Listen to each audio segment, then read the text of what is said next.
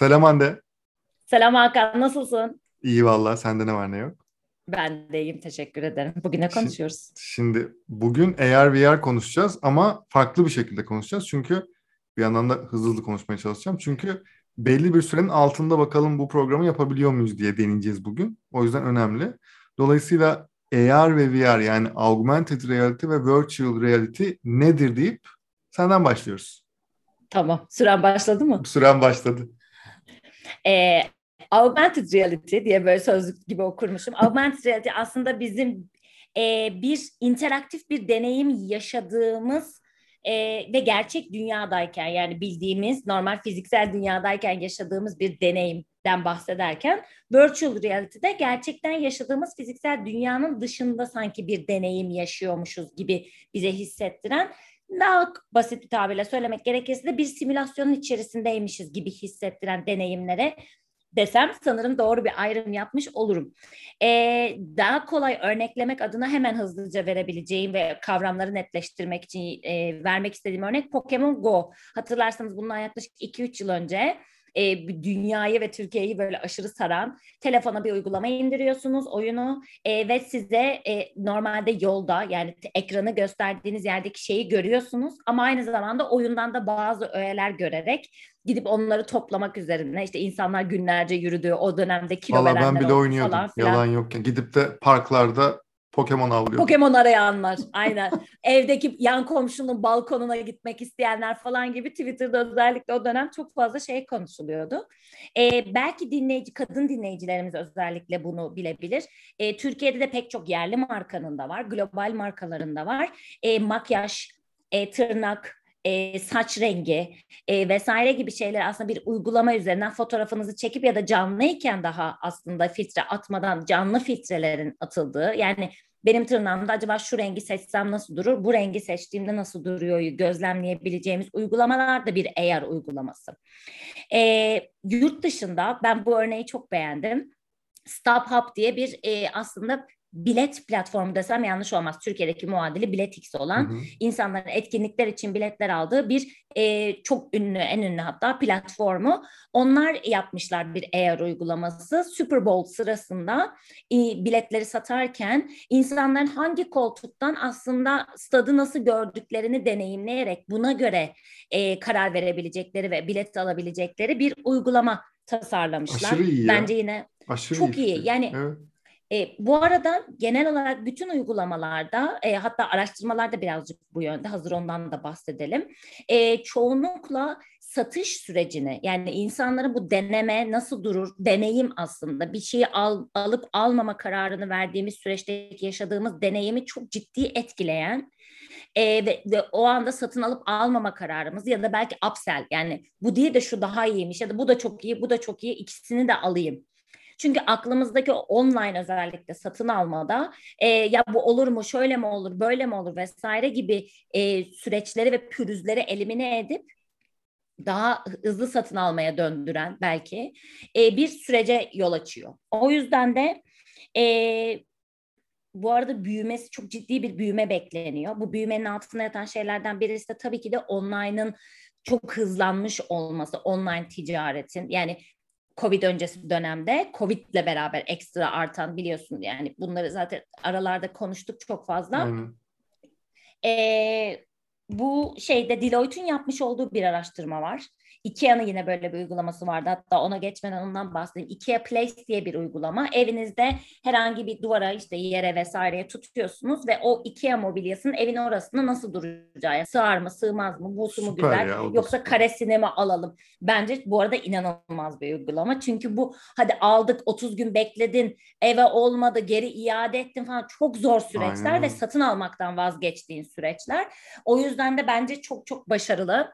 Ee, Deloitte'un yapmış olduğu bir araştırma var. Deloitte diyor ki özellikle mobilya, e, makyaj ve ayakkabı seçimlerinde geri dönüş oranını yani iade oranını yüzde 60 oranında azaltıyor. Bu markalar için tabii ki de çok büyük bir e, optimizasyon bir performans iyileştirme. Çünkü o süreçleri, o maliyetleri minimize ediyor olmak adına da bence çok çok e, güzel şeyler vaat ediyor.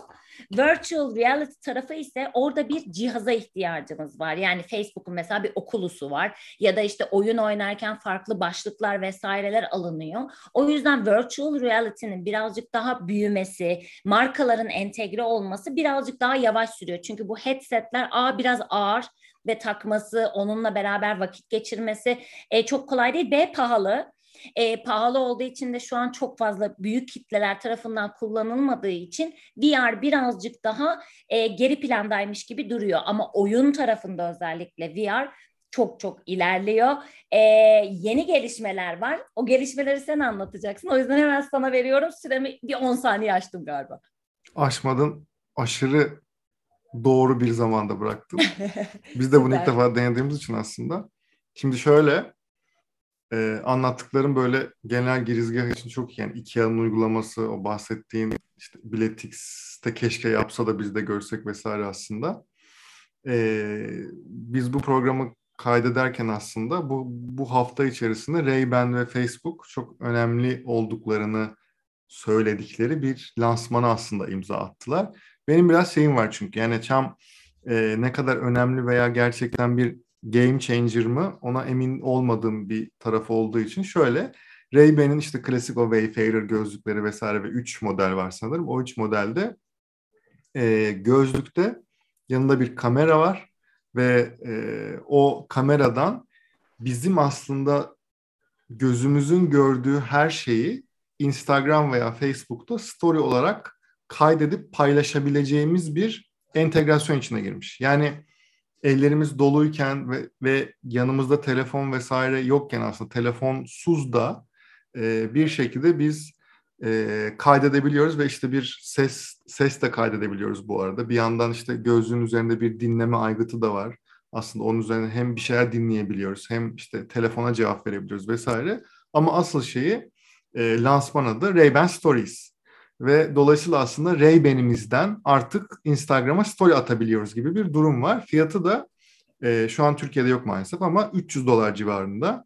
İşte İtalya'da falan var, Avrupa'da, İtalya ve İngiltere'de var gördüğüm kadarıyla ama şimdi bunun şöyle bir tarafı var. Bunu daha önce Snapchat denedi. Hatta Snapchat işte e, ben de deneyimlemiştim onu. Adını unuttum ama Snapchat'teki gözlüğün adını. Spectacles. Evet, Spectacles. Spectacles. Doğru. Spectacles doğru. E, denemiştim hatta işte sarı onun şey rengi vesaire. E, onunla aslında snap atıyordunuz. Yani gözünüzde gözlük varken başka bir cihaza ihtiyaç olmadan kaydet deyip belli bir şeyi kaydediyor. Fotoğraf da olabilir, video da olabilir. Kaydediyor, basıyorsunuz ve otomatik olarak sizin Snapchat'inize atıyor aslında gibi bir durum vardı. Google da çok benzer bir şey yapmıştı. Bir Google, e, onun adı neydi? Onu, onu da unuttum. E, o Glass Google'da sanki. Google Google Glass mıydı? Glasses mıydı? Google'ın da öyle bir adı vardı. E, o da yaptı, denedi işte onun üzerinden bir paylaşım, işte video kayıt vesaire falan filan ama e, bir şekilde olmadı ve rafa kaldırdılar aslında ve dolayısıyla e, ben biraz o yüzden şey bakıyorum. Birazcık tabii Facebook bunları bilmiyor mu? Tabii ki biliyor ve e, buradaki asıl kritik nokta e, ona belki birazdan da geliriz ama e, Zuckerberg'in aslında bir röportajında e, telefon dünyasına savaş açmış olması. Yani burada çok kritik bir şey var. Diyor ki biz normal şey yaparken aslında biz normal bu işte sosyal mecra olarak sosyal medyanın varlığını başlatan firma olarak aslında diyor daha doğrusu baştan da en önemlilerinden biri olarak diyor. En başta biz telefonların ve mobil dünyanın böyle gelişeceğini öngörmüyorduk ama biz de çok büyük bir öncülerinden olduk aslında diyor ama şu an artık telefonlara ihtiyacımız kalmamalı bir paylaşım yapmak. Sürekli bir ekranlara bakıyoruz diyor mesela. Bu kadar ekran bağımlılığımız olmaması lazım. Bu baya oyunu değiştirecek bir aslında bakış açısı. Bunu becerip beceremeyeceklerini veya günün sonunda işte Apple, Samsung gibi bir sürü marka var şu an ve onlar ne yapacaklar vesaire falan. Bu baya savaş açmak demek. Ve dolayısıyla Ray-Ban'le böyle bir işbirliğine giriyorlar ve açıkçası bu savaşın nereye gideceğini, nasıl ilerleyeceğini vesaire göreceğiz. Ama dediğim gibi önceki Snapchat ve Google örneklerinden bakarsak aslında e, başarılı olmamış örnekler ve bunun da başarılı olması için yani ekstra sunduğu bir şey yok. Ben bütün işte o lansman videosu var bir tane 10 dakikalık siz de izleyebilirsiniz bu arada. YouTube'da Ray-Ban Stories yazınca veya Ray-Ban Facebook yazınca çıkıyor zaten ama ekstra bir özellik aslında yok. Ve dolayısıyla e, nasıl bir yankı bulacağını da bilmiyoruz ama aslında Zuckerberg şunu diyor. Biz bir e, metaverse denen bir kavram var aslında. Biraz şimdi aslında orada sözü sana vereceğim. E, biz aslında başka bir sosyal medya platformu olmak yerine biz kendimizi aslında bir metaverse platformu olarak aslında e, konumlandırmak istiyoruz gibi bir bakış açısı var. E, orada biraz sözü sana vereyim aslında. Metaverse nedir? Orada nasıl bir gelecek öngörüyor vesaire falan. Ben de zamanımı iyi kullandım. Tam 5 dakikada bitiriyorum. Benim ama sana bir sorum var. Bu bizim evet. de seninle konuşmadığımız tamam. bir şeydi. Evet. Neden Facebook Glasses değil de Ray-Ban Stories? Bence ee, birkaç risk, yerde bunu gördüm. Bence risk almak istemediler. Yani çünkü Snapchat Facebook'un kendi adıyla adını. yaptı. Evet. Snapchat bunu kendi adıyla yaptı. Google bunu kendi adıyla yaptı. Eğer bu fail ederse Ray-Ban fail etmiş olacak. Facebook değil. Bence çok akıllıca bir hamle. Bir de sanki e, yani o, o da altında var mıdır bilmiyorum. Snapchat gerçi çok cool olarak gözüken bir markaydı ama Google Glass böyle aşırı nerd işi çok nerd, konumlanmıştı evet. herkes. Bana bile yani dizaynı da öyleydi. Dizaynı, dizaynı, tasarımı vesairesi de öyleydi ve o, o bir sevimliliği ya da bir coolluğu yoktu. Ee, bir etken sanki o Google'ın yaşadığı kötü deneyimden böyle bir şey çıkarmak da olabilir gibi de düşünüyorum. Olabilir. Yani bir konumlandırma. Bir de benim şöyle The bir derdim. Fancy thing. Evet bir de benim şöyle bir derdim de var bu şeyde. Ee, kablosuz bir cihaz ya bu. İşte ben bir ara şeye takmıştım ya radyasyonunu ölçüyordum bir şeylerin. Evet. Bilmeyenler için ben böyle etraftaki her şeyin radyasyonunu ölçüyordum. Mesela AirPods'ta, AirPods Pro'da kablosuz kulakların birçoğunda sıkıntı var. Yani ciddi bir radyasyon yayma mevzusu var. Şimdi gözlüğü ben sürekli gözümde olan bir şey eğer bu radyasyonu yayıyorsa ben bunu takmak istemeyebilirim. Mesela benim bu kişisel olarak düşündüğüm bir şey. O taraflarda falan da mesela ben ölçmek isterim ve ölçümlemek isterim ne oldu falan. Bir de işin sağlık tarafı var tabii. Bu kadar hani telefonlara bakmak falan zaten var. Söz sende. Metaverse. Metaverse. Şimdi benim için de aslında yeni yeni e, öğrenmeye başladığım e, birazcık özellikle de bu cryptocurrency yani e, kripto paralarla beraber hı hı. yavaş yavaş hayatıma benim de girmeye başlayan bir kavram. O yüzden anlatırken e, birazcık zorlanabilirim. Dilim döndüğünce anlatmaya çalışacağım. Şimdi Me- Matrix desem bence çok doğru olur. Neden evet. Matrix diyeceğim? Dün de aynı zamanda Ray-Ban Stories ile beraber Matrix'in yeni filminin de fragmanı yayınlandı.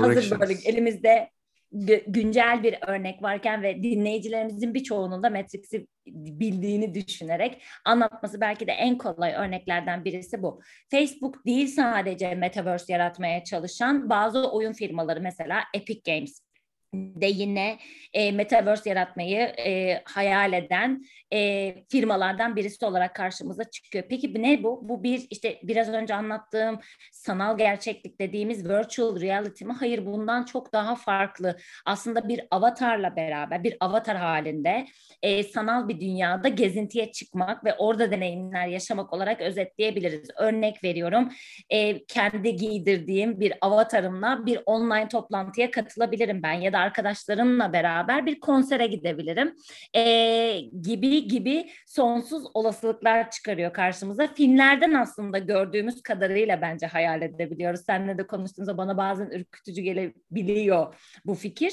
E, ama iş buraya doğru çok hızlı bir şekilde gidiyor. Hatta Facebook'un işte Mark Zuckerberg'in senin de bahsetmiş olduğun röportajında 5 yıl içerisinde bunu hayata geçirmek gibi bir hayalleri var.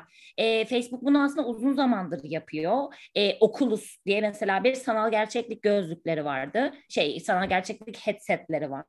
E, bu epey önce yayınlandı ama sürekli olarak güncelleniyor. Çalışmaya devam eden bir şey. Yakın Facebook Watch'un çıkacağı bahsediliyor. E, belli baş çok primitif özelliklerle çıkıp sonrasında işi çok daha farklı boyutlara taşıyacağına dair birkaç tane yazı okumuştum ben. E, Metaverse'ün içerisi tabii, tabii ki de sadece eğlence ya da oyun dünyasından oluşmuyor. İçinde farklı deneyimlerin olacağının da bir garantisi var. Ee, ama sanki şu an için verilen örnekler ya da belki bizim yine algılama düzeyimizde daha eğlenceli, e, daha şimdi yaptığımızın karşılığını anlayabileceğimiz şekilde örnekler çok fazla karşımıza çıkıyor deyip sözü aslında sana verebilirim. Metaverse ile ilgili söyleyeceklerim galiba bu kadar. Bakıyorum evet. hemen notlarıma hızlıca bir şey var mı unuttuğum diye. Şunu söyleyebilirim. Hı hı. E, müsaadenle hala sürem var diye düşünüyorum. Tabii ki var. E, dijital ekonomi, Pokemon Go ve NFT. E, aslında bunlar yine bizim birazcık Metaverse evrenine doğru geçtiğimizin göstergeleri. Yine çok e, güncel bir haber. Dün Dolce Gabbana ilk koleksiyonunu çıkardı. evet. Metaverse'lerde kullanılması üzerine. üzere. İşte bazı kıyafetler var. E, kral tacı gibi tiara ismi verilen prenses tacı gibi taçlar vesaireler birazcık da şaşalı şeyler var. E, ve bunlar tamamıyla avatarların giymesi, kullanması için tasarlanmış ve ay sonunda, Eylül ayı sonunda NFT olarak satışa sunulması planlanıyor. E, early mover diyebileceğimiz bu tarafta e, markalar var. NFT tarafını zaten hali hazırda kullanmaya başlayan çok fazla marka var. E, bu bizim için tabii şöyle de şeyler ifade ediyor bunların gerçek olduğu senaryolarda medya ve internet tüketimleri çok daha fazla olacak boyut değiştirecek. E, belki fiziksel hayat ve virtual hayat diye iki sanal hayatım ve gerçek hayatım gibi iki ayrı kavram oluşacak hayatımızda. Oyun oynayan kitlenin ben bu kavrama çok daha yakın olduğunu düşünüyorum. Seninle de yaptığımız sohbetlerde işte Second Life gibi e, mesela hmm. oyunları oynayan ya da zamanında Sims oynayan çok basit ama Orada Tabii, da ayrı aynen. bir hayatınız vardı. Bir paralel evren yaratıyordunuz kendinize. O paralel evren üzerinden hayat devam ediyordu. Bunun sadece bizim bildiğimiz sosyal medya platformlarına şimdi girdiğini düşünelim. Yani Instagram bir metaverse olacaksa bu nasıl bir şey olacak ya da bunun iyi tarafı kötü tarafı ne olacak hiçbir fikrimiz yok. Benim yok en azından öyle söyleyeyim. Senin bu konudaki fikirlerin neler? Zuckerberg bize neleri işaret ediyor? Bunu da senle konuşalım. Zuckerberg bir kere telefon dünyasında savaş açtı. Ona bir geleceğim ama önce şu Metaverse tarafında belki hani ben de eski bir gamer olarak eski bir gamer diyorum. Çünkü oyun oynamanın e, belli bir yaş aralığında bana çok şey kattığına yüzde yüz eminim. Yani İngilizcemi geliştirmemden işte stratejik bazı kararları daha rahat alabilmeme vesaire çok fazla etkisi olduğuna yüzde yüz eminim. Ama belli bir yerden sonra artık hani oyunda aslında kendime vakit öldürüyor gibi hissetmeye başladığım için aslında bayağı oyun aleminden neyse çıktım ama daha önce şöyleydi yani bir yaz boyunca işte World of Warcraft bilenler biliyordur. World of Warcraft oynayıp oradaki işte Night Elf karakterimle bilmem ne falan bir sürü işte maceraları atılıp vesaire. Orada aslında senin dediğin e, daha bir paralel evrende e, günlük belki koşuşturmalardan vesaire aslında e, kaçma fırsatı yakalıyordum ve hani çok keyifliydi. Ee, hala da oyunlar genel olarak aslında birçok zaman bunun için kullanılıyor. Yani o normalde yaşadığımız stresi ben bir noktada azaltma düşünüyorum. Eğer böyle bir hani bağımlılık derecesinde işte günde eğer 8 saat 10 saat vesaire oyun oynamak bir bağımlılık günün sonunda ve dolayısıyla hani veya işte artık gerçi bir profession haline de geldi yani bir e-sporcu sanız eğer aslında bu sizin hayatınızda bir yandan oradan para kazanıyorsunuz. Buna bağımlılık diyemiyoruz öyle baktığımız zaman ama e, öyle bir tarafı vardır. Şimdi Zuckerberg tarafında şöyle bir şey var. Zuckerberg'in ben o röportajı işte bu Metaverse ile alakalı bir röportajı var Verge'de. Orada en çok benim dikkatimi çeken şey yani az önce de biraz aslında bahsettiğim telefonlara ve o cihazlara olan bağımlılığa savaş açmış durumda. Ya, tabii ki burada ben ben de çok şey düşünmüyorum. Yani bu çok konuşulur ya işte kimler iyi karakterler, kimler kötü karakterler. Ee, bunu tabii ki insanlığın iyiliği için vesaire sonuçta Facebook ve Instagram'da insanları oraya bağımlı yapmak için uğraşan platformlar ve başında da hani en azından kurucusu olarak şu an hala Zuckerberg duruyor sonuçta. Ve e, burada e, telefon dünyasını aslında daha akıllı telefon dünyası savaş açması sebebi tabii ki para. Yani günün sonunda karlılık, e, şeyini arttırma, cirosunu ve oradaki pastadaki payını arttırma, reklam gelirini arttırma. Çünkü e, Apple kullandığınız zaman Apple'ın platformlarının içine girdiğiniz zaman orada işte Apple bunun sayesinde bir sürü sizin bizim üzerimizden hepimizin üzerinden para kazanıyor. Samsung benzer şekillerde vesaire. Dolayısıyla burada e, hem bir olayın metaverse tarafında bir şey tarafı var tabii ki. Bir vizyon ortaya koyuyor. Evet katılıyorum. Ama bir yandan da hep arkada bunu düşünmemiz lazım. Hep arkada aslında Apple'la savaş açıyor. Apple belki de şu an bu kadar büyük olmasaydı veya Samsung bu kadar büyük olmasaydı belki de Zuckerberg veya Facebook'un bunu yapmaya çalıştığını görmeyebilirdik. Şimdi şeyin anlatmaya çalıştığı ne Zuckerberg'in? Diyor ki oyunlarda vesairede falan olan ortam artık aslında biz işte o bilim kurgu filmlerinde Star Trek'te vesaire gördüğümüz işte o işte veya Star Wars'ta gördüğümüz aslında işte bir toplantı odasında sadece bir kişi gerçektir. Yanda hologram olarak biz başkalarını da görürüz ama çok gerçektir o. Yani orada birebir dokunmaya ihtiyacımız olmayan ortamlarda diyelim. Yani bir toplantıda, bir iş iş toplantısında gerçekten insanların mimiklerini anlık olarak çok gerçekçi bir şekilde görüyorsak bence gerçekten aynı yerde olmamıza gerek olmayabilir. Çünkü oradaki şey ne? Yani enerjisini de belki oradan hissedebiliriz. Sonuçta mimikler çok kritik ya işte hatta mikro mimikler diye geçer vesaire falan. Onların birçoğunu aslında biz bu tarz bir toplantıda metaverse dediğimiz aslında işte belki de VR gözlüklerini takıp da yapacağımız toplantılarda görebiliriz. Ama burada en kritik şey e, burada da aslında bağlayacağım. E, 3D sinema diye bir şey vardı hayatımızda. Artık yok. İyi ki de yok. Yani 3D işte benim böyle başımı ağrıtan böyle işte o gözlüğü benim takmaya çalışıyorsun falan. Yani bu mesela teknolojik yani, yani donanımsal olarak becerilemediği için yapılamadı. Ve dolayısıyla VR tarafında da böyle bir şey var hala. Yani VR deneyimi işte o gözlükleri takıp da o başka bir evrenin içinde gibi olan şey deneyimlediyseniz beni çok iyi anlayacaksınız. Ee, çok baş ağrıtan bir şey o. Ve dolayısıyla bu donanımın önce becerilmesi gerekiyor ve bunun üzerinde çalıştıklarını söylüyor. Eğer bunlar becerilebilirse bence işte hologramlı vesaire toplantılar başka bir dünyaya gideceğiz ve o, o, o başka dünyada da bu sefer pazarlama açısından çok başka şeyleri konuşacağız deyip süremi tamamlıyorum. Başka eklemek istediğim bir şey var mı?